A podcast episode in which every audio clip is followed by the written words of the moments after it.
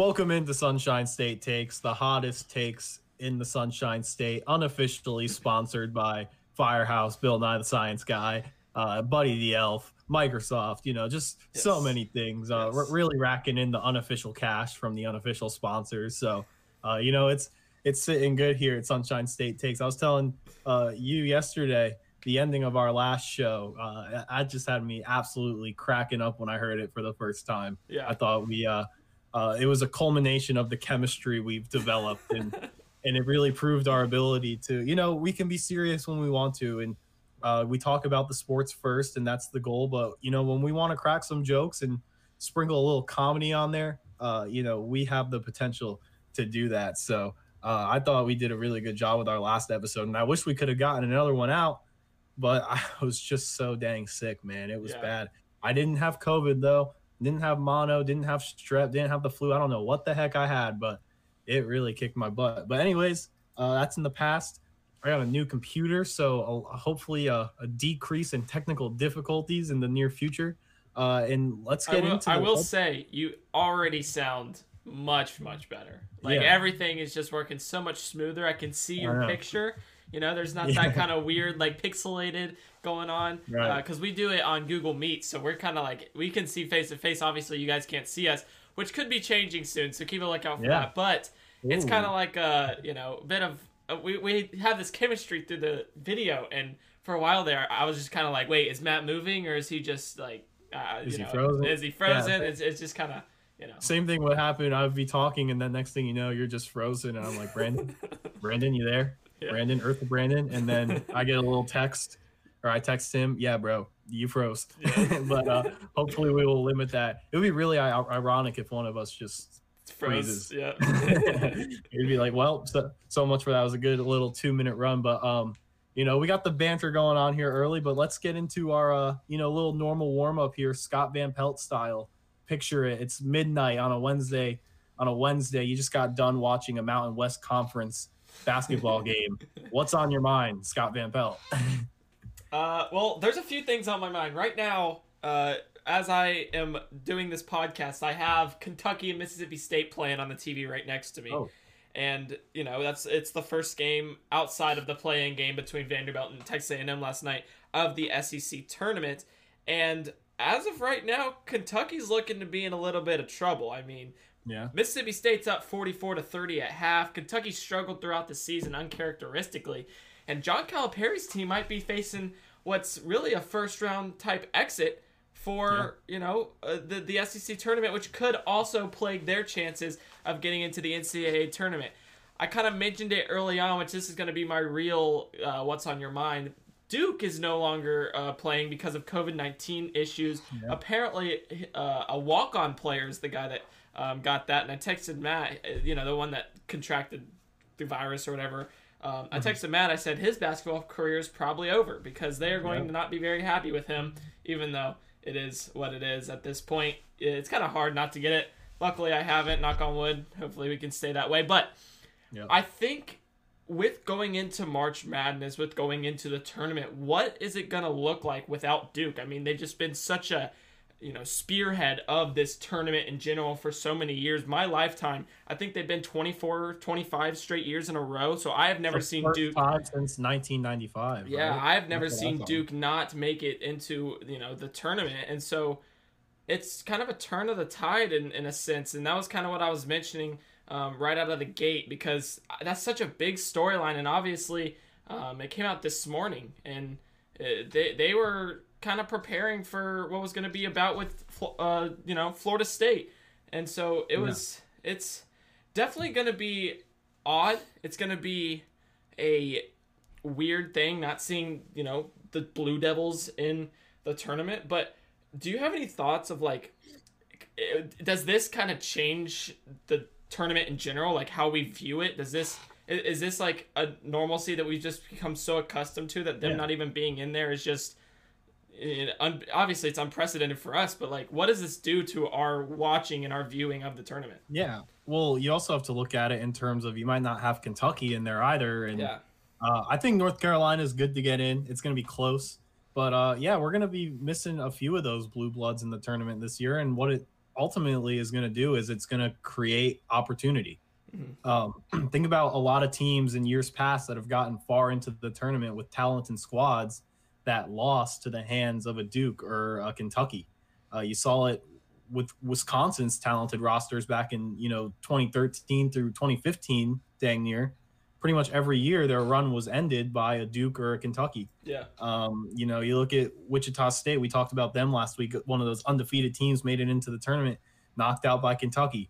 UCF's talented squad in 2018: BJ Taylor, Tacko Fall, uh, Aubrey Dawkins, just some absolute uh, studs of basketball players. Came one point short. They they fell to Duke, uh, and that's a team that I thought could have made a run into the Sweet 16, Elite Eight. I thought they were that good, and um, so I think what it's going to do is some of these you know eight nine seeds that um, you know ha- ha- that win their games and get to go up against those one seeds in the second round because I, I think that's usually how it works. The eight or nine plays the one or Mhm. you know the 16 if they pull off that win. Well, the one seeds this year, uh, you know, it's outside of Gonzaga, it's teams that are kind of in unfamiliar territory with that number one seed. I can't think. I, mean, virginia I know they, virginia, Virginia. Are they going to be a one? Pro- most likely yeah i think Okay. they're right now Um, they're ranked 16, but I think if they Yeah. win the ACC, they'll make it in as a one. But in like- my in my opinion, I think so. Because with that being said, Florida State could get a one if they yeah, win yeah. the ACC, and that's a team that we hadn't seen get a one seed yet. Uh, Mm, we've yeah, seen them. sure.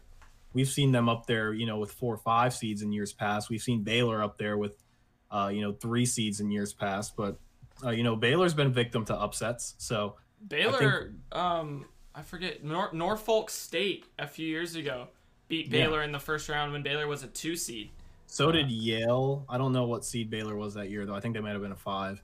And Georgia State, the infamous Yeah. RJ Hunter buzzer beater. So I think ultimately with more questions around this year's one seeds with you know Duke and Kentucky not being there, I think it, it creates more. Now I don't think we're going to see a 16-1 upset this year. I still think these teams are good enough to you know get through that game, but uh, you know with the talent gap being so close in college basketball this year, we talked about last week. There's not really just one guy on each team running the show. There's no Zion. Uh, you know, with these teams much more level and even, you look at like five teams in the top ten in the big Yeah. in the Big Ten. You look at the the strength of the Big Twelve. You have a lot of teams ranked there. Even the SEC, you got teams like uh, Bama and kind of replacing Kentucky in Arkansas. that aspect. At Arkansas has been good this year. Florida's been solid. Um, You know, you've seen and then the A- ACC, you got Florida State, you got Virginia. Um, Louisville's been decent, although they lost to Duke last night. I think they, I think they had a bit of a hotter start and fell off a bit, but um, I think you know, with I, ultimately my answer is without Duke being there, there's a lot more opportunity. Yeah. for other Yeah, teams. Yeah, which is what in the NCAA tournament's all about. You, you Right. want to see that opportunity. You want to see that kind of. Um, I, I feel like if the NCAA tournament without some surprises is boring, but Yeah, exactly. surprises always come in ways you don't even expect it, which is why Yep.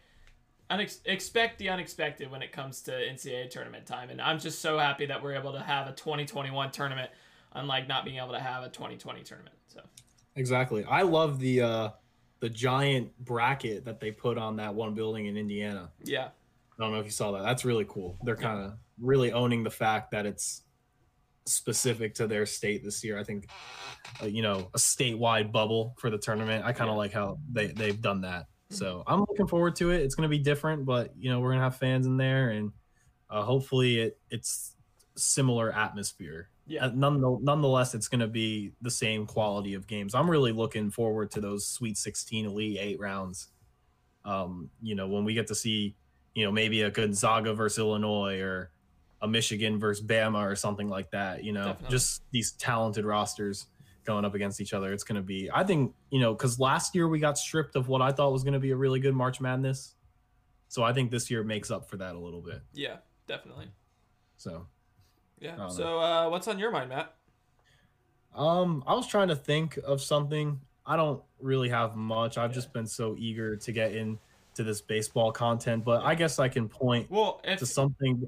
if you don't really have anything, we can move Yeah. on because we just talked ten minutes about basketball, uh, about the Right. tournament and everything. So like, if you want to, if you want to just go full steam ahead into this uh, baseball preview, let's do it. Yeah, I guess just give a little quick shout out to the Patriots bringing in Tre- Trent Brown. Trent Brown's Yeah. coming back from New England, so I was I I woke up to some news about the Patriots making a move the other day. That was certainly a good feeling. Got my day started. So yeah, uh, I think I can just sit on that and we can get going into this MLB preview. Absolutely, let's do it. So the American League, um, the way I think we're kind of going to structure this, um, I've kind of split up the teams into three tiers. You got the bottom five, you know, the teams that are in rebuilding phases or have just cleaned house, or you know, maybe were just abysmal in 2020 and didn't really make any moves that make it apparent that there's going to be major improvement. And then you got those mid five. Um, you know, these are teams that may compete. They could exceed their over projections for the season, but not necessarily playoff contenders. Although the middle five's tough because there are going to be three teams in that category that I don't really think are going to compete, and then another two that uh, are very well interchangeable with some of the teams that are going to be in the top five category. So um, I think it's going to be interesting just to kind of read through it and break it down and see what's up. So my bottom five, Uh, I got the Rangers, Orioles, Tigers, Mariners, and Royals. I, We talked about I the do as well. Those are mine. yeah, yeah. we talked about the Royals on the show a bit uh, when the Yes. Benintendi trade happened. I like their roster. Um, you know, pitching wise, they have some questions, but I think their lineup is headed in the right direction. Uh, you know, if Benny Benintendi can return to form, uh, you know, Whit Merrifield continues to develop. Salvador Perez is still a consistent catcher. Carlos Santana can walk, but if he can, you know, make some more contact this year, I think that'll really benefit them. So they they have potential to be a sneaky good team, but I think ultimately their pitching's going to hold them back. Mike Minor was a good addition, but he's got a rebound from last year. Uh, Danny Duffy was solid. Brad Keller and Brady Singer should take some steps forward, but um, ultimately, I'm not really sure how I'm feeling about this bullpen. Uh, You know, Greg Holland had a good 2020, but if he can repeat it as closer, uh, that'll help. And you know, stealing a few extra games because one of the most important aspects of baseball is being able to win the the one run games. And um, if Holland is able to repeat his success, then they should have some success in that regard. But um, you know, the Royals, uh, they're they're probably about a year away from competing. As for like the the the Rangers, I'm not you know not really worth talking about them. They were the worst team in the AL last year, and they'll probably be that again Yeah. this year. Uh, they were abysmal hitting the ball like a 220 average. Uh, you know, they have a weak power core with Joey Gallo, Khris Davis, and David Dahl. Um, you know, that's who they're relying on to kind of hit the ball out of the park. I think Gallo will hit a decent number of home runs, but he's going to be the only one that stands out in that regard. Um, Isiah Kiner-Falefa is going to be a good shortstop. He had a respectable year last year, but overall, there's just not much on that roster that's attractive. So I, I'm thinking they're going to be bottom of the barrel in the American League. Uh, Baltimore and Detroit, I think, are pretty similar. Um, the Orioles benefited from a short season. They made a decent addition with Freddie Galvis, and they're getting Trey Mancini back from cancer, which is a great story, as well as a pretty solid power hitter in Anthony Santander. If he can repeat some of what he did last year, that'll be a good top middle of the order bat for the Orioles. But um, this is another team whose pitching is just abysmal. They were 23rd in starting pitching ERA last year, so uh, not much there. As for the Tigers, they'll be an interesting watch uh, with AJ Hinch, uh, the former Astros manager, coming in to lead that squad. Um, but once again, another weak lineup. I do like the Wilson Ramos signing just to add some stability behind the plate. Robbie Grossman they brought over from the Astros. Jonathan Schoop, uh, he's coming into his second year there. Miguel Cabrera is getting older though. Uh, Jacoby Jones is getting older, and oh, this is a different Jacoby Jones than the one I'm thinking of. There's a Jacoby Jones on the Yankees, but this is one. This one's actually different. I don't know much about this one, but he's their center fielder, um, projected to hit 231.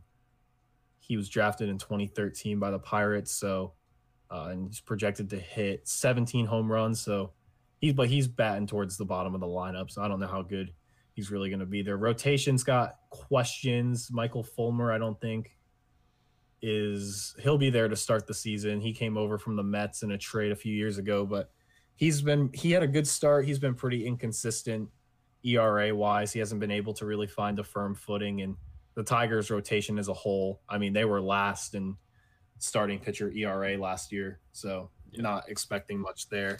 Yeah. And then the Mariners, uh, I like the Mariners. They were a lot better than expected last year. They should have a really good rotation. Uh, they brought back James Paxton from the Yankees. He was a guy who was an ace in Seattle for a really long time. Uh, J.P. Crawford and um, Kyle Lewis and Evan Murphy play some good defense. Um, Mitch Haniger's coming back from injury, which should provide some pop to that lineup. Obviously, Kyle Seager is the guy here at third base. He's been the guy there for a while. Uh, he's always consistent with his average and being able to hit home runs. But uh, overall, I think the biggest question with the Mariners is just how consistent can their offense be. Pitching won't be an issue. Marco Gonzales, James Paxton, Justus Sheffield, um, Chris Flexen, and Justin Dunn are guys who came over from the Mets. Dunn has the potential to be a really good pitcher. I don't know if we're going to see it this year. Flexen is uh, to, to be polite, Chris Flexen is below average. that, that's the nicest way I can put that. Um, and so I think there's some questions there. Obviously, their bullpen is not ideal. Rafael Montero is not who you want uh, closing down games. Uh, Casey Sadler's solid, and they have some other guys in there, but uh, that that's the bottom five. They're there for a reason. Some of these teams have some promising lineups. Um, most of these teams have big pitching questions outside of the Mariners, uh, and overall, they're just not really ready to compete. So Yeah. that's why they are where they are.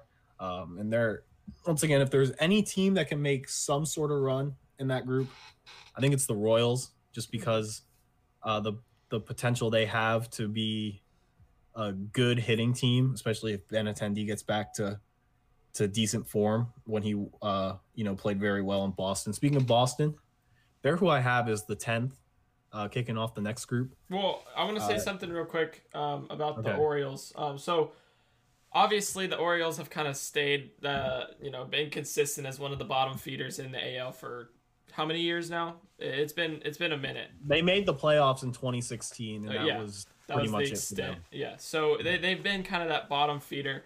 So you know they're not really expected to do much. Obviously, you mentioned their pitching struggles.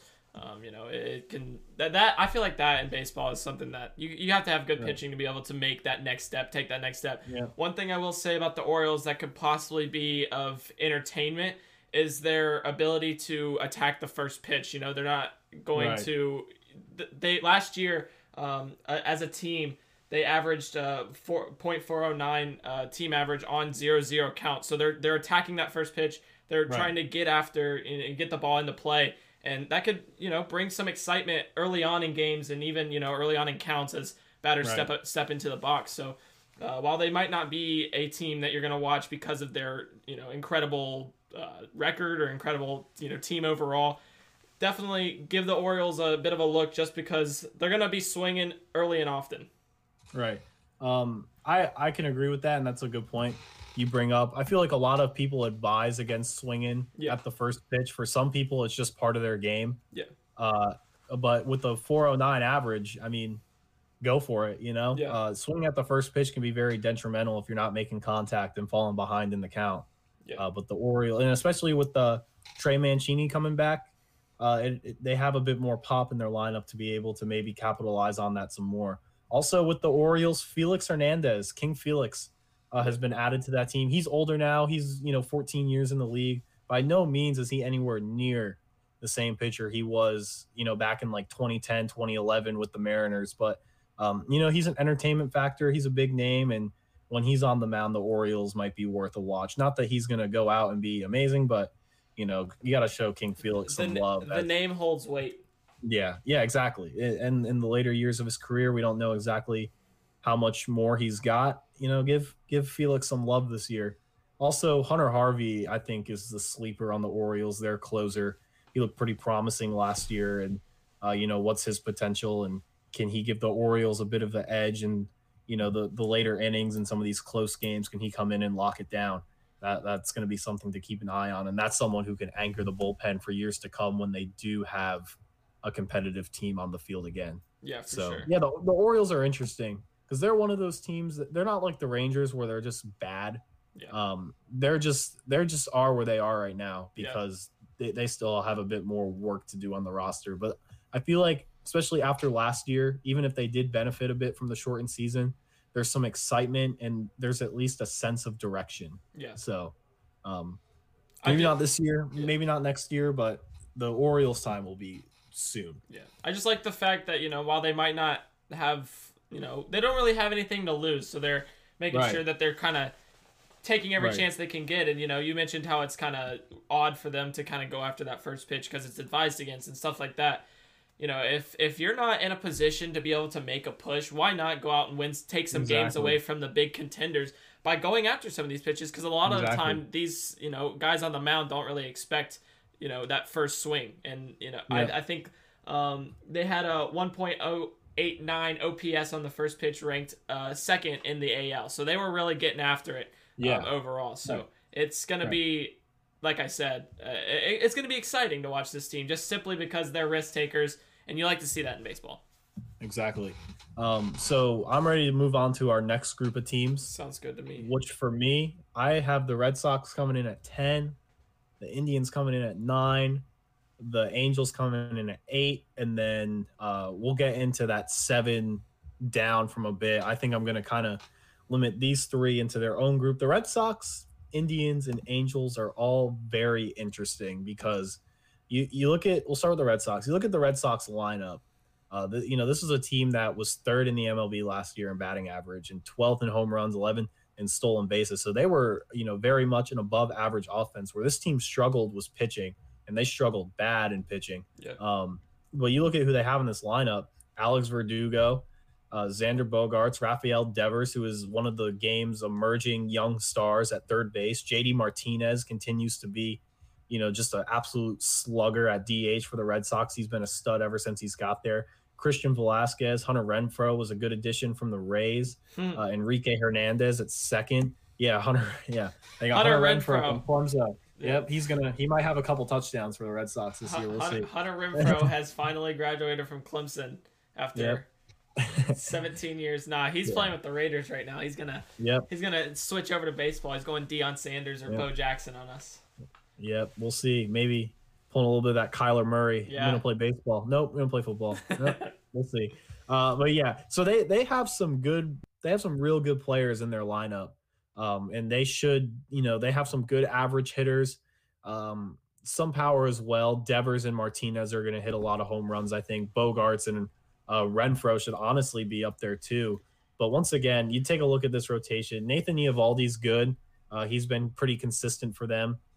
Eduardo Rodriguez is solid as well, but then it kind of falls off. I'm just, uh, you know, uh, a three through five of Garrett Richards, Martin Perez, and Nick Pivetta isn't. It's just not the most ideal, and it's gonna um, leave a lot of games up in the air just because they're not to be able to have that three through five consistency that you kind of need to be a competitor or a contender in baseball. So um, their bullpen, on the other hand, they brought in Adam Ottavino, who's been a proven uh, relief pitcher in baseball for for quite some time. So I think that should help their team. Uh, Matt Andriese is also a pretty solid uh, relief pitcher. Um, Matt Barnes, uh, he should be solid at closer. We'll see with him. He, he's he could be a bit of a question, but uh, he's projected to have a 3.91 ERA and 26 saves for the Red Sox this year. So that that means he'll be pretty. He's projected to be a pretty consistent, pretty reliable guy for them. Uh, but overall, I mean, I'm not thinking the Red Sox are going to be terrible. I just think their pitching is going to severely hold them back. Um, I don't know if they'll hit 80 games, but I think they could be like a uh, anywhere from like a 77 to like an 82 win team. I think at best they're a 500 squad. Their offense will keep them in games, but um, their their pitching is going to hold them down severely. The Indians are another team, and we can still call them the Indians because they've announced their name change, but I believe they're playing with it this year and maybe next year. Uh, but I know for sure they're definitely going to be playing under the name Indians this year. So for now, we don't have to call them the baseball team, nothing like that. Uh, we can still say the Cleveland Indians for now, and hopefully not face any outrage over it. But the Indians, man, obviously the biggest story with them, they traded Francisco Lindor to the New York Mets as well as Carlos Carrasco. Francisco Lindor was the star in Cleveland for the past few years. He was a big part of their 2016 World Series appearance. They still have some good players on this team. Cesar Hernandez is a good second baseman. Jose Ramirez is a good third baseman. They brought in Eddie Rosario from the Twins, who's a pretty good defensive outfielder and brings good speed to the plate. Franmil Reyes at DH projected to have 37 home runs this year, a strong power hitter. Roberto Perez at catcher, he's been around for a little bit. Um, Andres Gimenez, uh, guy who came over from the Mets in that Francisco Lindor trade, great defensive shortstop. I think he's going to be a star.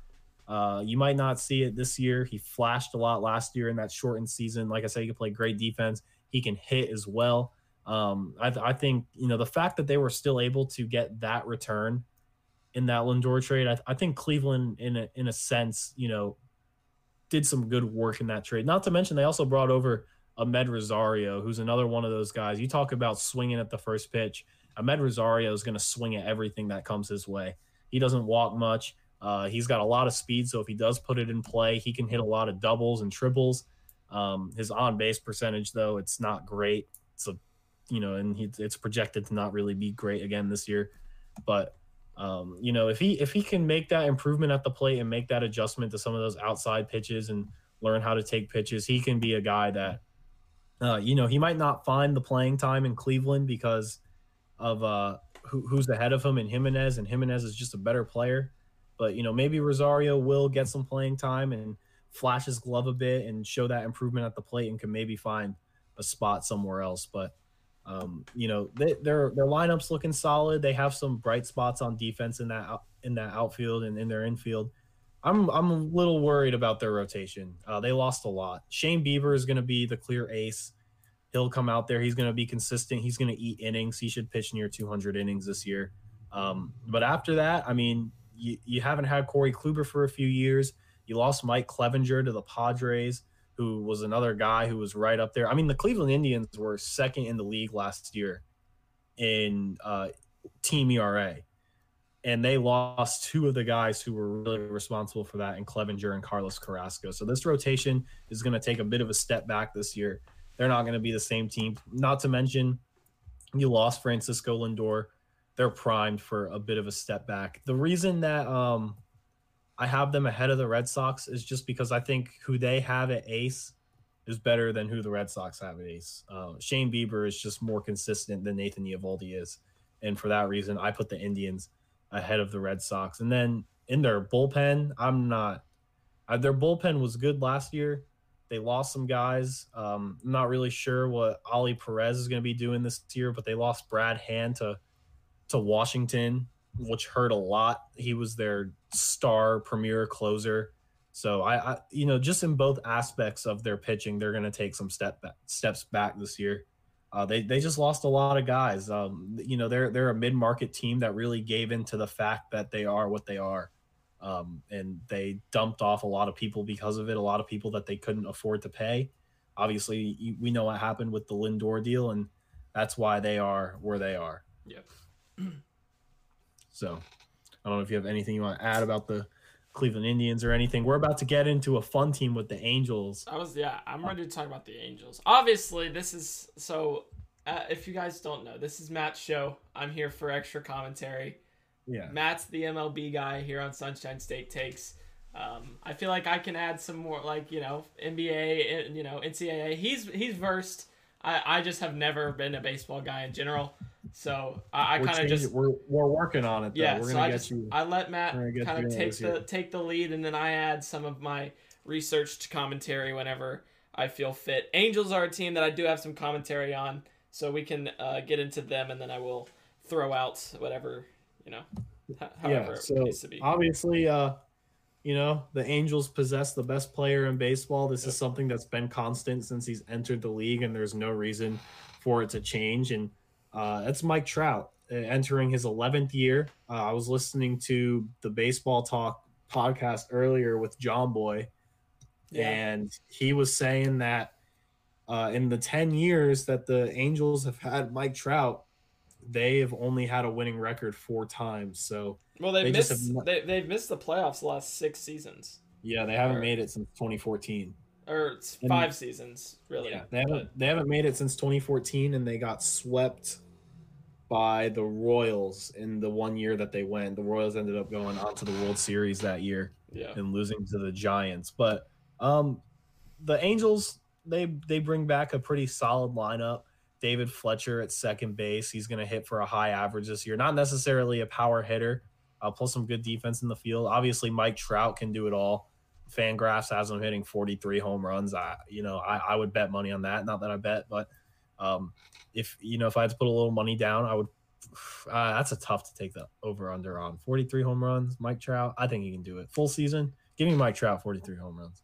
Um, Shohei Ohtani, you know if he could stay on the field, he is he is the Swiss Army knife of the of Major League Baseball. Yes. Uh, he's he's one of the few, arguably the only two way player. Now I don't know how much pitching he's going to be doing this year, but he still brings tremendous power to the plate, and that's exactly why they have him playing DH. He's projected at 258 with 24 home runs. I think that's reasonable for a guy that you know, is pretty inconsistent with staying on the field. And if, you know, he is able to stay on the field, I think that's a, a realistic stat line for him. And then, you know, really this two through four is dangerous on the Angels because Anthony Rendon is a phenomenal third baseman. Yeah. All those years in Washington, great defense, great power, uh, you know, just very consistent in, uh, you know, with his average. He can always come up with clutch hits. A big part of their World Series run in 2019. Uh, you know, then then the uh, then the age starts to show a little bit on this lineup.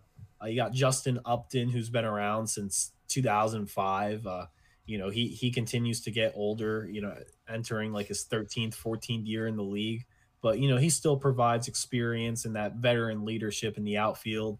Uh, Dexter Fowler is another guy. He, he's uh, you know entering his 12th year in the league. He spent some time with the Cubs and Cardinals. Pretty consistent. A guy that gets praised for his leadership. Never necessarily really hit for a super high average, but the big thing with him was uh, I think during the rain delay in Game Seven of the World Series that the Cubs won, he gave like a super motivational speech in the locker room, and like people praised him for it, even though like he really did not do anything in that series on the field wise at all. Uh, you know, definitely an inconsistent bat, but he you know he plays good defense. So uh, even though he's a bit older, I think it's a a nice piece for the Angels to have. Just you know, like I said, similar to Justin Upton, that leadership. And then Jose Iglesias at shortstop, another guy who's getting a bit older. Um, you know, entering like his eighth, ninth year in the league. He came over from Baltimore last year. Uh, you know, but he should hit for a good average. I don't think he'll hit a lot of home runs. And then Max Staxley at catcher, um, you know, pretty good defensively, uh, but nothing great hitting wise. He might be a little bit of a liability uh, with his bat, but we'll see what happens with him. His defense, nonetheless, should be good. And then you got the old man. you talk about you talk about age. Albert Pujols announced this is going to be his last year. Uh, he's going to take on more of a bench role this year for the the Angels. I think just because of his age and you know where he is as a player. I don't think he's he's not the same guy who can go out there and you know be a consistent everyday player anymore. But I think he'll still have his moments this year. Uh, and then Kurt Suzuki, they also have on the bench, who is a pretty good backup catcher. That's a guy who, if he's your backup catcher, you're in a pretty good spot catching wise with depth. Um, the rotation, I don't really know how to feel about it. Once again, it's I'm not really sure whether or not Ohtani is going to be pitching, but he has showed some promise on the mound, although he, he hasn't really been anything special. Um, Andrew Heaney should be the ace of that rotation. With that being said, that's not really where you want to be rotation wise. You could do a bit better. Dylan Bundy enjoyed a pretty solid year last year in the shortened season. They brought over Jose Quintana, who's a big name, but uh, you know not necessarily consistent. And then Alex Cobb and uh, Griffin Canning should be due for some improvement. I was listening, like I said, I was listening to the Jomboy podcast. They were talking about the Angels and they were showing uh, Griffin Canning some love. But you look at the bullpen. This is a team that ranked 21st in bullpen ERA. Also, not to mention 29th in starting pitching ERA. So pitching is a huge liability for this team. But maybe we'll see some improvement if Griffin Canning can step up. That should uh that should at least help. Uh, and then you look at the bullpen. Uh, they brought in they brought in Junior Guerrera is a guy they brought in this past offseason. You got Jaime Barria, uh, Alex Claudio, Ty Buttrey, Felix Pena, Mike Mayers, um, Raisel Iglesias. So they have some solid guys. Raisel Iglesias should be a decent closer for them this year, but uh, you know, tw- 21st overall bullpen ERA certainly have some work to do. You also lost some guys. You lost Andriese to the uh, to the Red Sox. You lost Cam Bedrosian to the to the Reds. Uh, Hansel Robles, albeit not the best, he went over to the Twins, and Justin Anderson over to the Rangers. So um, this bullpen is going to be shaky. The starting rotation is going to be shaky, but this lineup, per usual, puts the Angels in position to win games. Yeah. I, I think overall, I, I'm not as obviously you have the more knowledge, but from what I've seen from the kind of the research I've done, I'm not as concerned about the bullpen in general. I'm more concerned about the lack of uh, ace. You know, they don't Yeah. really have anyone to kind of look That's to. their biggest thing. Yeah, they don't have anyone My to point. look to in time. You know, to just go out. All right, let's go get what five six innings and just Right. d- don't give up any runs, and then we can kind of rotate as th- as the ga- game continues from there. They don't have that person. They kind of will struggle because uh, of that, and that in effect, you know, indirectly affects the bullpen because they're gonna have to you know find different pieces to go in and win them ball games, and it's kind of a shame considering Mike they have the best player in baseball, Mike Trout, and yet they're the the question remains: Are they going to be able to make the playoffs? Or are they going to go a sixth straight season without reaching the postseason? Yeah, I think it's going to be the latter, unfortunately. I remember Yeah. we talked about it on a previous show where I originally thought this was going to be the Trevor Bauer landing destination. Yeah. No, I got the LA part right, just Hmm. not the team. So, and you know, it's a shame because that's a guy who really could have helped. Now, uh, it also would have taught us a lot about Trevor Bauer because he would have had to have been the guy in the rotation.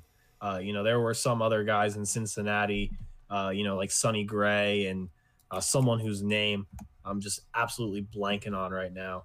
Come on, Fangraphs, come in clutch real quick. It just absolutely, it just absolutely blanked. Uh, Luis Castillo. Uh, so they they had some decent guys in that rotation, and Trevor Bauer didn't have to be the guy, and uh, it it was apparent that having the talent around him helped him. Uh, it wouldn't have been the case with the Angels, so it, it would have we would have learned a lot about Bauer with that move, but also, um, you know, Bauer chose the Dodgers, which you know is going to be another situation similar to Cincinnati, an even better situation than Cincinnati.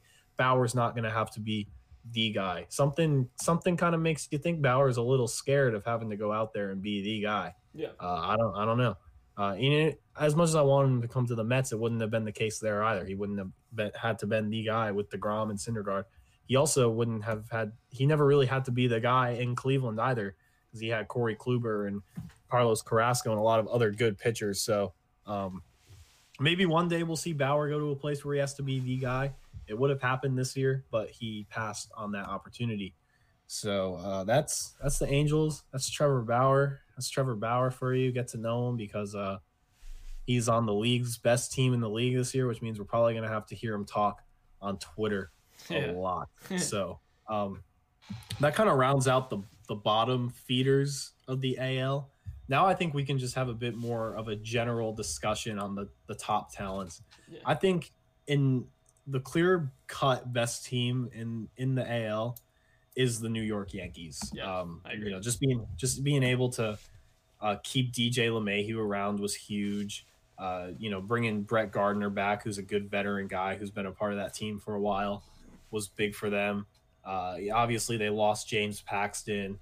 Uh, J Hap is out, although J Hap never really found a groove in New York. I don't feel like. Um, I, I like this Yankees team a lot, uh, and they're you know they they return most of their core for the most part. LeMahieu, Aaron Judge, Aaron Hicks, Giancarlo Stanton, Luke Voit, Gleyber Torres, Gary Sanchez, Clint Frazier, Gio Urshela. For the most part, that's what they were rocking with last year, and uh, you know they made the they won the uh, AL East. They made the playoffs like per usual, uh, and you know you should expect more more of the same this year. Also with that rotation, Gerrit Cole, Corey Kluber, Jameson Taillon, Jordan Montgomery, Domingo German coming back off a big suspension for domestic violence.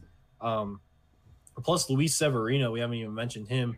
He's on the injured list. I'm not sure he had to, he got Tommy John surgery last February, so I'm not sure what his status is.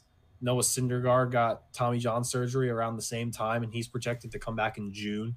So Severino might come back a bit earlier.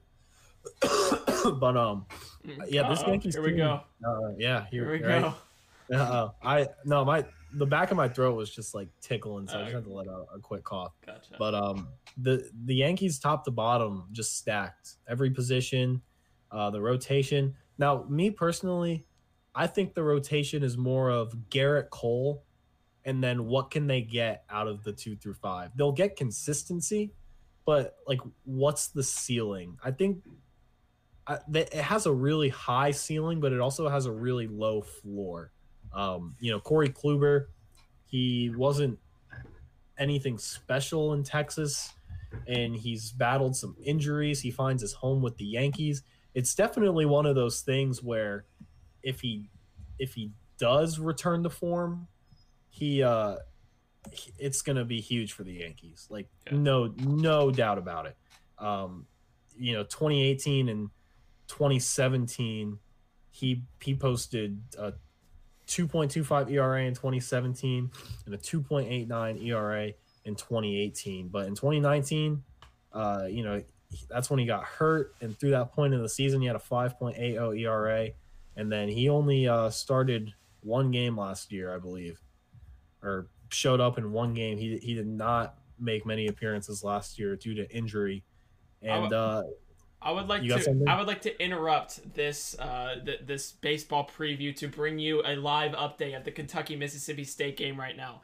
Kentucky has rallied from down 14 at the half to take the lead 65 to 64 on the back of bench player Dontaie Allen's 23 points on 8 Wow. for 13 shooting and 6 for 11 from 3. Obviously, when you think of Kentucky, you think of guys like Davion Mintz or Brandon Brooks Jr. Davion Mintz has 13. Brooks Jr. Yep. is now he has zero percent from the field only four shots with zero or Brandon Boston, sorry, on zero points. So he is you know being the guy that's getting the rebounds and playing the assist uh, role, but this guy Dontaie Allen is taking off, and Mississippi State's paying for it. how much time left? There is 5:55 left. Kentucky is on a roll, so this game is this game is shaping up to be a very good one down the stretch. March Madness, baby. March Absolutely. Madness. That's where it always is. Um, so yeah, the Yan- Yankees lineup phenomenal. Probably best in the American League. Uh, rotation potential to be the best in the American League, but some questions. The bullpen, once again, uh, should be very good. What consistency can you get out of Aroldis Chapman? He's great, but you know sometimes he'll let a couple games slide. Chad Green, Justin Wilson, Darren O'Day, Luis Cessa, Nick Nelson, all really good relief pitchers. This should be a very good bullpen that the Yankees have this year. Yeah. Um, Which is different from I feel like last season they were kind of concerned as one of the bottom of the end. But Yeah. weren't they considered like a team that their bullpen was just not there to be able to take a step? Now they're considered probably one of the best in the MLB. yeah, and that's because they, uh, you know, bringing in Darren O'Day and Justin Wilson is really going to beef up that bullpen. Yeah. Uh, Justin Wilson's a really consistent, good lefty pitcher. Darren O'Day is, uh, you know, he he he'll be able to provide some strong innings late in games. He's going to be a middle of the bullpen guy. You got Wilson being the setup man in the seventh, and Chad Green being the setup man in the eighth. So, I think it's going to be improved from last year. It was a bullpen that ranked 16th Okay. in ERA, so middle of the pack. Um, but I think the additions of Wilson and O'Day should improve, should help it improve pretty vastly. Mm. Uh, same with starting hit a three. pitcher. Mintz just What's up? A, Mintz just got a bucket. 71-66. All right, sorry. right. I'm done. I'm done. No, you're good. Keep keep updating. Honestly, uh, starting pitching 12th in ERA, but once again, the addition of Kluber, uh, the addition of Taillon, uh, you know, if those guys can be consistent. Uh, Taillon's another guy who's been pretty inconsistent in his time in Pittsburgh, but if he can find that ground, that firm footing, I think he'll be good. Obviously, Gerrit Cole, just a phenomenal pitcher. He should he's going to be a Cy Young favorite in the American League this year. Uh, you know, should should pitch a pretty low ERA, should get near or above 200 innings. Will probably rack up a lot of strikeouts. Don't think he's going to have a better year than Jacob DeGrom. Don't listen to anyone who ever tries to tell you that Gerrit Cole is better than Jacob DeGrom. Uh, but respect to Gerrit Cole because he really is good. Um, let's talk about the team that uh, you know won the American League last year. Tampa Bay Rays. Uh, they're they're going to be an interesting team. They are in the same boat as the Yankees, as they're pretty much returning uh, a very similar lineup. Austin Meadows, Brandon Lowe, Randy Arozarena after that phenomenal postseason is, you know, finally going to get his chance to play a full regular season. There's a lot of hype around him and the power he brings and the pop that he's going to add to that lineup. Ji-Man Choi at first base is coming around for another rodeo. Manuel Margot in the outfield, providing more good defense and more consistency at the plate. Joey Wendle is going to be back. Willy Adames is going to be back at shortstop. Kevin Kiermaier is going to be back. And, uh, you know, while Kiermaier is aging a little bit, um, he, he's near 30 years old. So is Joey Wendle uh, and Mike Zunino at catcher. Kevin Kiermaier, as long as you have him, it means you're going to have consistency in defense and center field and that's his biggest thing. Not necessarily the the best hitter, but what he provides on defense is going to help the Rays out immensely. Um, It pitching's interesting. I was gonna say it doesn't hurt to have Tyler Glasnow on the mound Right. from time to time. Right. pitcher is interesting. Uh, Tyler Glasnow is good, and he showed last year that he can be, uh, you know, a serviceable starting pitcher. Yeah. But losing Blake Snell just hurts. I Mhm, mean, that, that was their clear cut ace. He was their innings eater. Um, you know, while they have, you know, Rich Hill, uh, he's 41 years old. He's he's stable. He's consistent, but how many innings are you really going to get out of him? Uh, Chris Archer returns. Chris Archer is very interesting to me um, because his early years he had a lot of success in Tampa Bay. It wasn't until he went over to Pittsburgh, uh, you know, he started to lose his footing a little bit. He was very inconsistent. Couldn't really put together that many good performances in a row. Um, but he comes back to where he started his career to kind of not necessarily be the Blake Snell replacement, but a guy that's brought in to kind of, you know, just I just add that stability a little bit. I've been using stability a lot, but really that's what you need in your pitching rotation. You need your clear cut ace who can go out there, give you six, seven innings, and then you know if you have two guys that can do that, obviously you have an advantage. If you have th- if you're one of those teams that can get three guys that can do that, like the Nationals, uh, obviously you're in an even better position. But for the most part, you want to have one guy that can clear cut, be the ace, go out there and do it, and then you want to have guys that have been there before that can give you innings, uh, and you know kind of set up your bullpen. Uh, that, that's and that's something that I feel like Chris Archer was brought in to do. You know, he's not going to be an ace that goes out there and gets 10, 11 strikeouts a game. He's not going to pitch you seven scoreless innings, but you know what he might do is pitch five and a third. You know, th- three earned runs, and uh, the Rays are up four three going into the sixth or whatever, and the, the the Rays bullpen is in a good position to lock it down. The Rays also like to do openers instead of necessarily go with their starter starting pitchers, where they'll have a bullpen pitcher start the game, you know, maybe throw an inning or two, and then you know kind of just go through the bullpen and let Yeah. them do their thing. Um, you know, and they have the guys to do it with Pete Fairbanks, Nick Anderson, Diego Castillo, Ryan Thompson, Chaz Roe, Ryan Sherriff, Cody Reed. Uh, these are all pretty solid guys, especially especially who they have in those closer spots. Pete Fairbanks, Nick Anderson, and Diego Castillo might be one of the best bullpen trios, maybe in all of baseball. Yeah. Um, you know, just the consistency that they bring and uh, the low ERAs that they have the the ability to put up. Uh, I, I like what the Rays have in this bullpen. Their starting pitching is going to be a lot different from what we saw last year, but I think they are still a top five team in the AL. Unfortunately, the Yankees are just that good. Um, and the Rays have lost some people, so I don't know if the Rays will win the AL this year. Uh, they won it last year. They went 40 and 20. Uh, so, uh, you know, once again, in a shortened season, who knows if they would have kept that up? I, you know, it's weird. It's so weird uh, relying on the shortened season last year to kind of like Judge. structure. Yeah. Yeah. because the question is like, could a lot of these teams have keeping up what they've done for a whole? Now, I still think the Rays were that good, but you know, 40 and 20 through 60 games, that's a pretty ridiculous 162 game pace. I can't think of it off the like top of my head what exactly it translate to, but um, you know, the Yankees started off a bit slower and through 60 games they were 33 and 27. The Yankees uh, are a team that I feel like could have finished like 10, 12 games above 500, you know, had the season fully played out. You know, it's just one of those things where it's hard to judge, but um, I don't think the Rays will get off to a 40 and 20 start through 60 games next year. Yeah. I think they'll be a bit back down to earth, uh, but they still, I think they can still be a 90 win team for sure. Uh, you know, while we're at it, we might as well, you know, sticking in the AL East, unless you have something you want to say about the Rays, uh, you know, give Um, these Florida teams some love. You know, I'm obviously I watched some of the Rays last season. Uh, I was able to kind of enjoy it to be honest, but I just don't. There's nothing that pops off the page when I'm looking Right. at the Rays that I can I can offer anything more. Um, Arozarena was someone I liked watching last year. He'll be fun to see return. Um, you know, he gives them a pretty solid shot of at least you know giving them some juice. Uh, Right. uh, uh, you know, in, in the batter's box. Uh, he was kind of a was wasn't he kind of like a uh, surprise in general, especially during the Yeah. postseason, just kind of Yeah, showing He up came out, of nowhere. Yeah, so came out of nowhere. Him he was Bra- traded and- from the. He came over from the Cardinals, so gotcha. Yeah, um, him and Brandon Lowe will kind of anchor down that um, at least the top of the rotation. Right. I'd assume. Yeah. So I, I just think from top to bottom, they're they're consistent. Yeah. that's what I like about the Rays, and they, you know, they're not going to hit a lot of home runs, but they play that kind of small ball, get on base, steal bases, stuff like that. Just Yeah. a, a game, a, a style of baseball that can be tough to defend.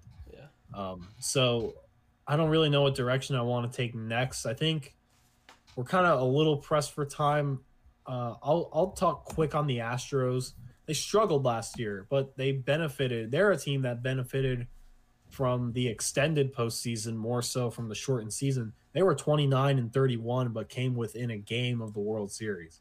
Um, you know, it, it was a, and it was a bit of a it was a bit of a roller coaster in the regular season for them, having come over the cheating scandal. Uh, they went from what's usually a top 10, top five offense to being ranked 20th in average, 23rd on on base percentage. And, you know, it just so happened to be that after their pitching scandal, uh, they they dipped a bit. Uh, and and now they've lost some guys. They've lost George Springer. Uh, they were able to hold on to Michael Brantley, but George Springer is a huge loss for that team. And now the question is, what improvements do they make on offense this year? Um, can Carlos Correa and uh, Jose Altuve return back to that, you know, 2019, 2017 World Series form? Uh, what are they going to get from Bregman, another guy who fell off a bit? Um, Can I can I Mhm. commentate the last Yeah. 17 seconds of this Mississippi State Kentucky game? Yeah. All right, Mississippi State has the ball at top of the key. Pick and roll action at the top. He's uh, looking around. Oh, it goes inside, throws it up. Oh, it's blocked. They blocked it. Kentucky blocks it, but it looks like they're going to get a foul on Kentucky with 7.1 seconds left to go. 73-72. Kentucky is up with the lead. It's looking like it's going to go to the free throw line. Yeah, a little reach around, but uh, what's uh, our score? 72-73. Oh, wow. Or 73 72. Kentucky. Okay. Yeah, Kentucky's leading. It is. Uh, Kentucky or Mississippi State might have not wanted that foul call though, because that gives Kentucky time, and they had a putback right at the rim. Hmm. So, that that's uh, he's gonna go to the free throw line. It looks like, and Isaiah Jackson, one of Kentucky's best defenders, just fouled out. So if Kentucky gets a quick bucket, he's not gonna be able to play defense. Um, obviously, they're gonna try to hold for last shot, but it's pretty.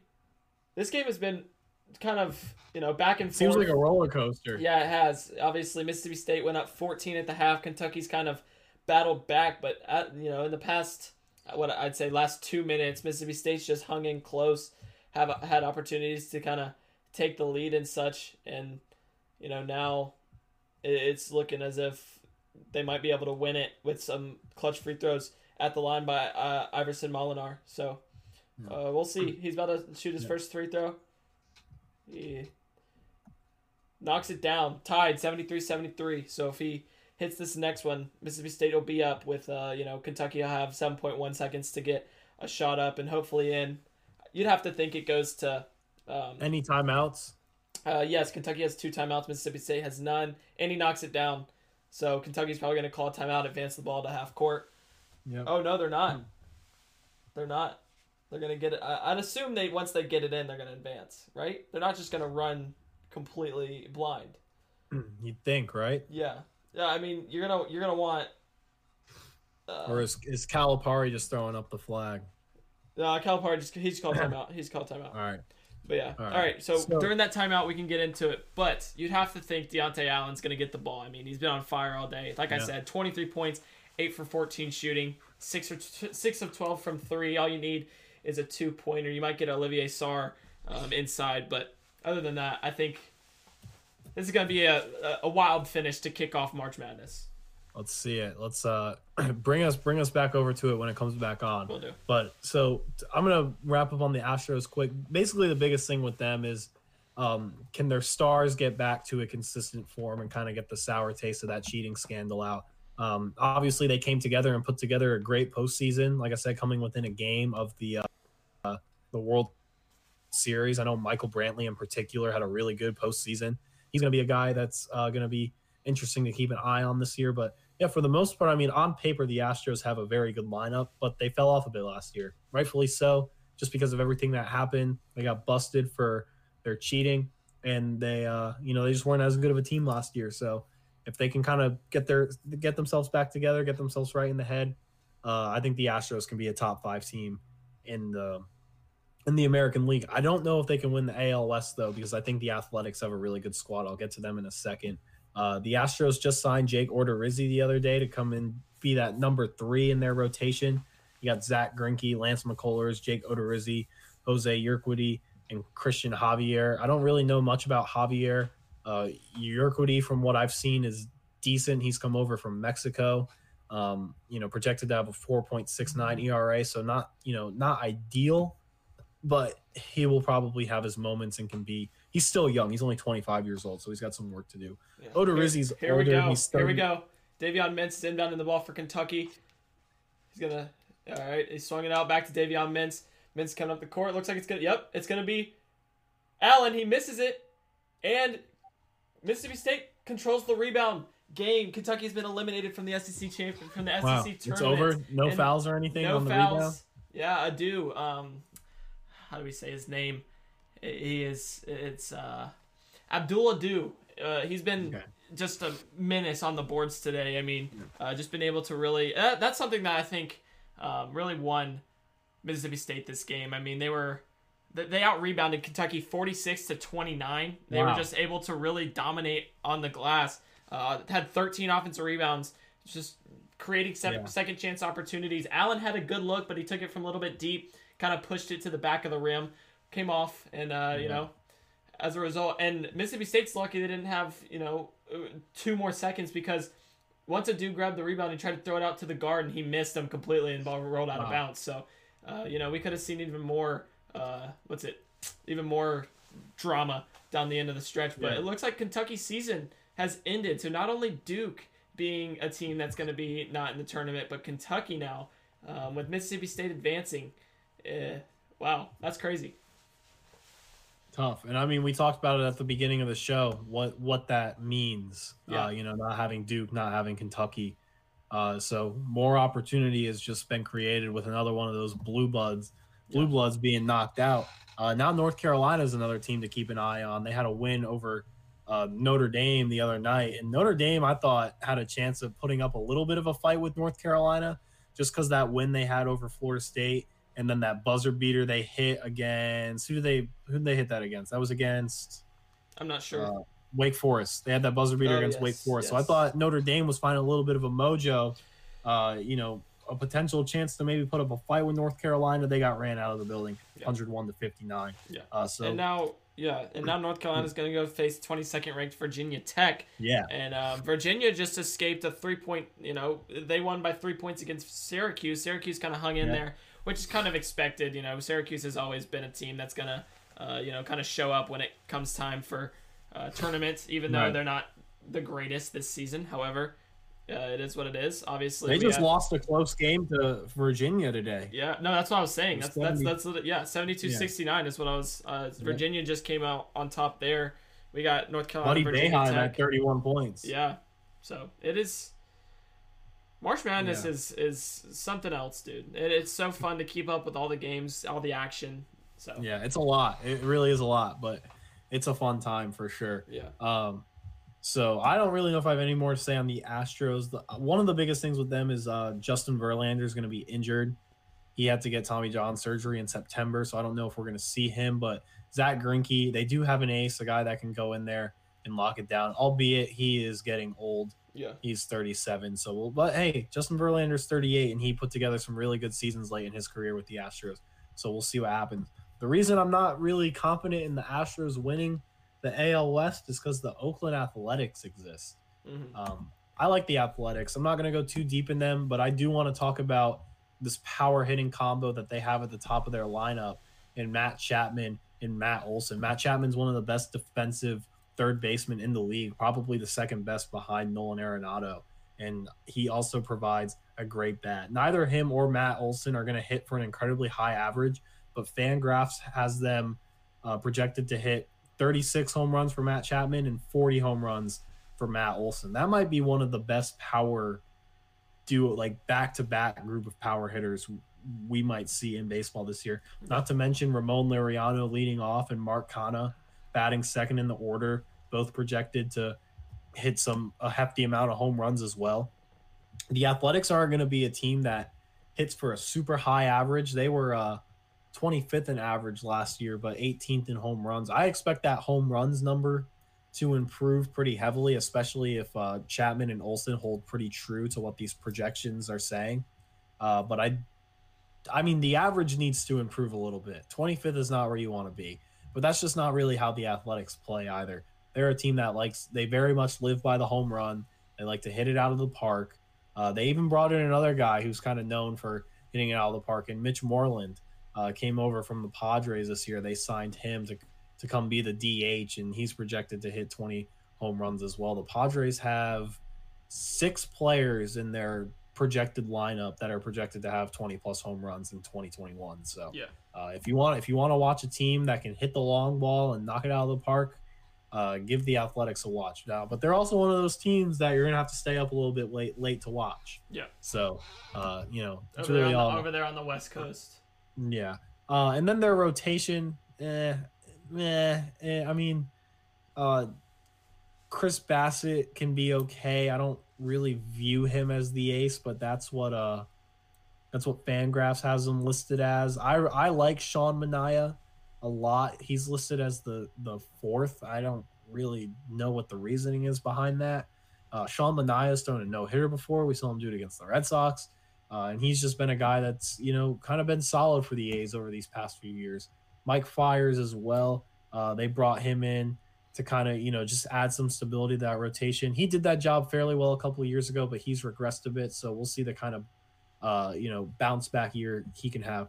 And the Astros bullpen I like Trevor Rosenthal, Jake Diekman, Sergio Romo. I really like. He's been around for a while. He was a consistent uh, relief pitcher with the Rays for some of those years. Adam Kolarek is going to be good for them, I think. He's going to be a middle of the bullpen guy. Uh, you know, he, he's projected to have a sub four ERA, 3.74. That's good for a bullpen pitcher, considering you uh, will, you know, you never know what situation you're going to be called on when you're in the bullpen. Uh, you know, you may inherit it. You may inherit loaded, uh, you know, bases loaded or guy on second and third. And, you know, there's just pressure on you as a bullpen pitcher when you come into the game. So, um, being able to maintain a, even just a decent ERA is big. And uh, if Kolarek can do that, then he will be a big part of the A's bullpen. Um, not much other than that. Uh, I think the only two teams I'm missing here are the Twins and Blue Jays. The Blue Jays just have they've had a mix of an incredible offseason to go along with some of the great talent they already have. Yeah. Vladimir Guerrero is the guy to watch on this team this year, no doubt about it. Bo Bichette, young shortstop, he'll Yeah. be fun to watch. They added Springer, correct? Yep, they got George Springer. Yeah. They also brought in Marcus Semien, who uh, played for the Athletics for uh, a few years. He's cons- he's a very consistent player. Um, yeah, they, they're they're gonna be good. They're gonna be fun to watch. Uh, their uh, their rotation is another one I question a little bit. I really like Hyunjin Ryu and Robbie Ray as the one and two. I think that's a solid one-two punch. However, Tanner Roark, Steven Matz, and Ross Stripling, while it's a it's a good it's a it's an experienced three through five. It's not necessarily going to be the most productive three through five. Um, Tanner Roark is, uh, you know, pretty inconsistent. Steven Matz is all over the place. I mean, you never know what kind of day you're going to get from Steven Matz. Um, you know, he might give up eight runs in the first inning, or he might give you six scoreless. You just you really don't know. He he's about as inconsistent as it gets, as I've seen from a starting pitcher. And then Ross Stripling, um, pretty young. He's spent some years with the Dodgers. He should be decent, but once again, um, you know, he's not better than Matz or Roark, who are already inconsistent as it is. So that kind of tells you what you need to know about them. And then I like some of these pieces that they have in the bullpen. Anthony Kay, Kirby Yates at closer, Jordan Romano, Tyler Chatwood. Uh, he came over from the Cubs this year. That's a big addition for them. So yeah, everything you hear about the Blue Jays is pretty spot on. I think, you know, they might not be a top five team, but they're a top six, seven team. Uh, they will definitely be competing for a wild card spot. And then lastly, Minnesota Twins.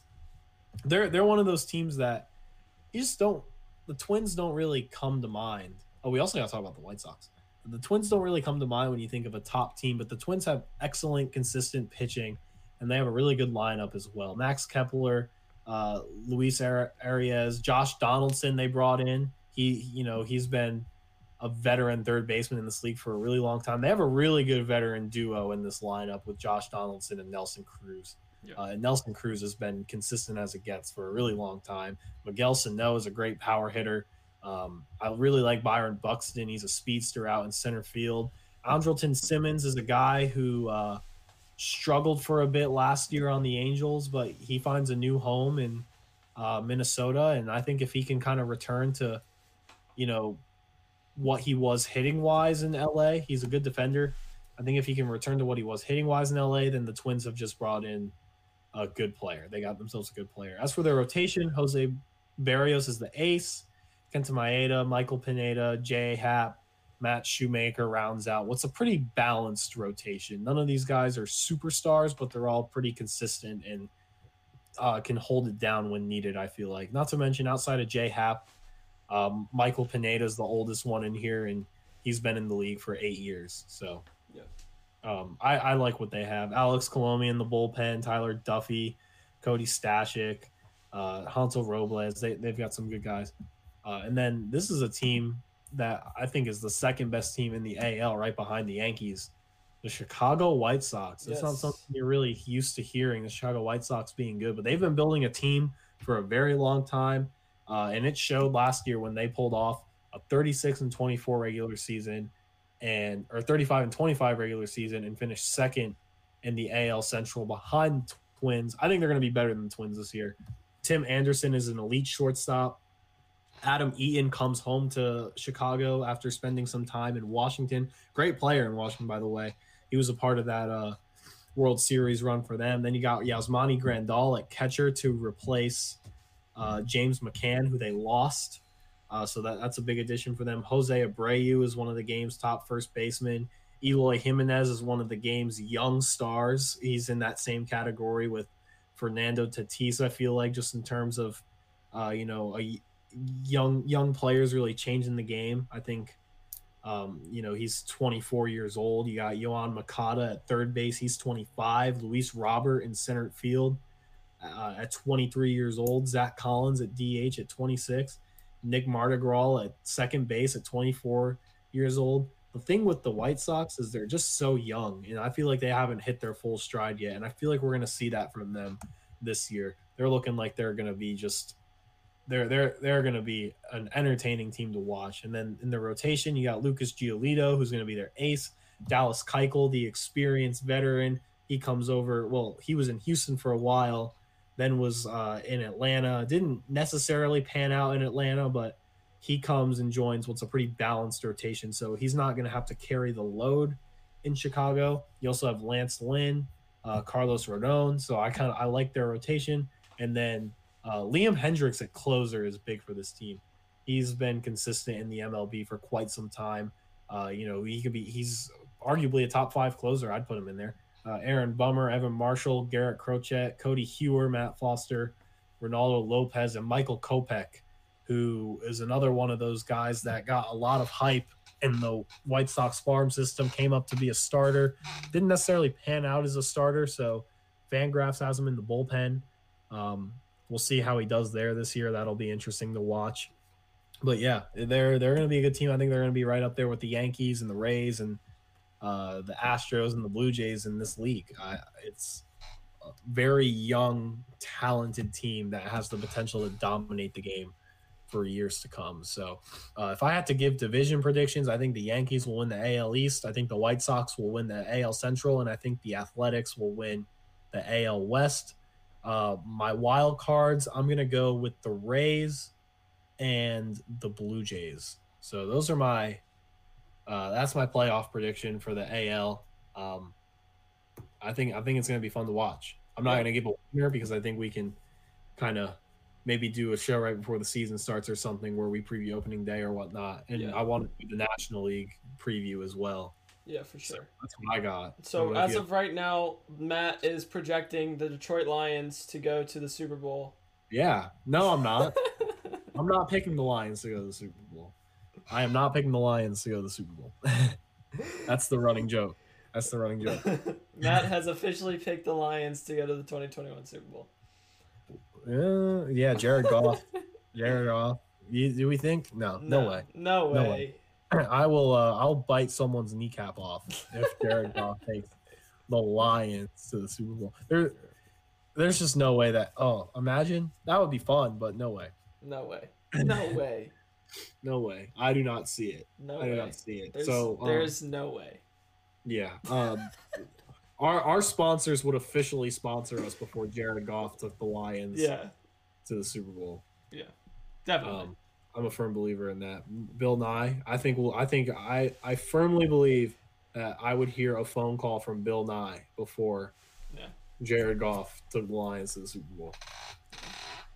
And, and Uh, when you answer, you'd be like, Bill, listen, I know that we were talking, and you know, you taught me some great things, and all I was trying to do is I was trying to be a powerhouse. You know, you taught me mitochondria Right. is powerhouse of the cell. I was trying to be a powerhouse.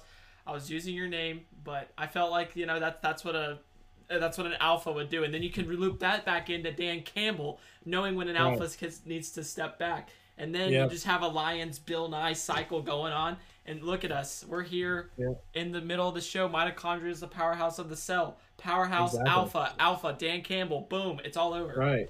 Dan Campbell, uh, big guy, probably because he eats Firehouse. Yes, it, exactly. Yeah. It's Firehouse. Firehouse can indirectly correlate to uh, Microsoft because that's the system they use in their Exactly. store to be able to take your orders. Exactly. Microsoft equals Bill Gates. Look at us. We just we are killing it. We're connecting. We're we're, we're connecting a real big circle here of elites Yes. that uh we might have some people onto us, and we're not even. Well, I feel like we're missing one. Our, our, Yes, we are. hit everything? no, even Buddy the Elf. one. Buddy the Elf. Buddy the Elf. Buddy the Elf. How does, how does he fit into this whole thing? Oh. Because he's Will Ferrell, who's a Seahawks fan, who's also uh, Bill Nye's also a Seahawks fan, so they're both Seahawks fans. Are they actually?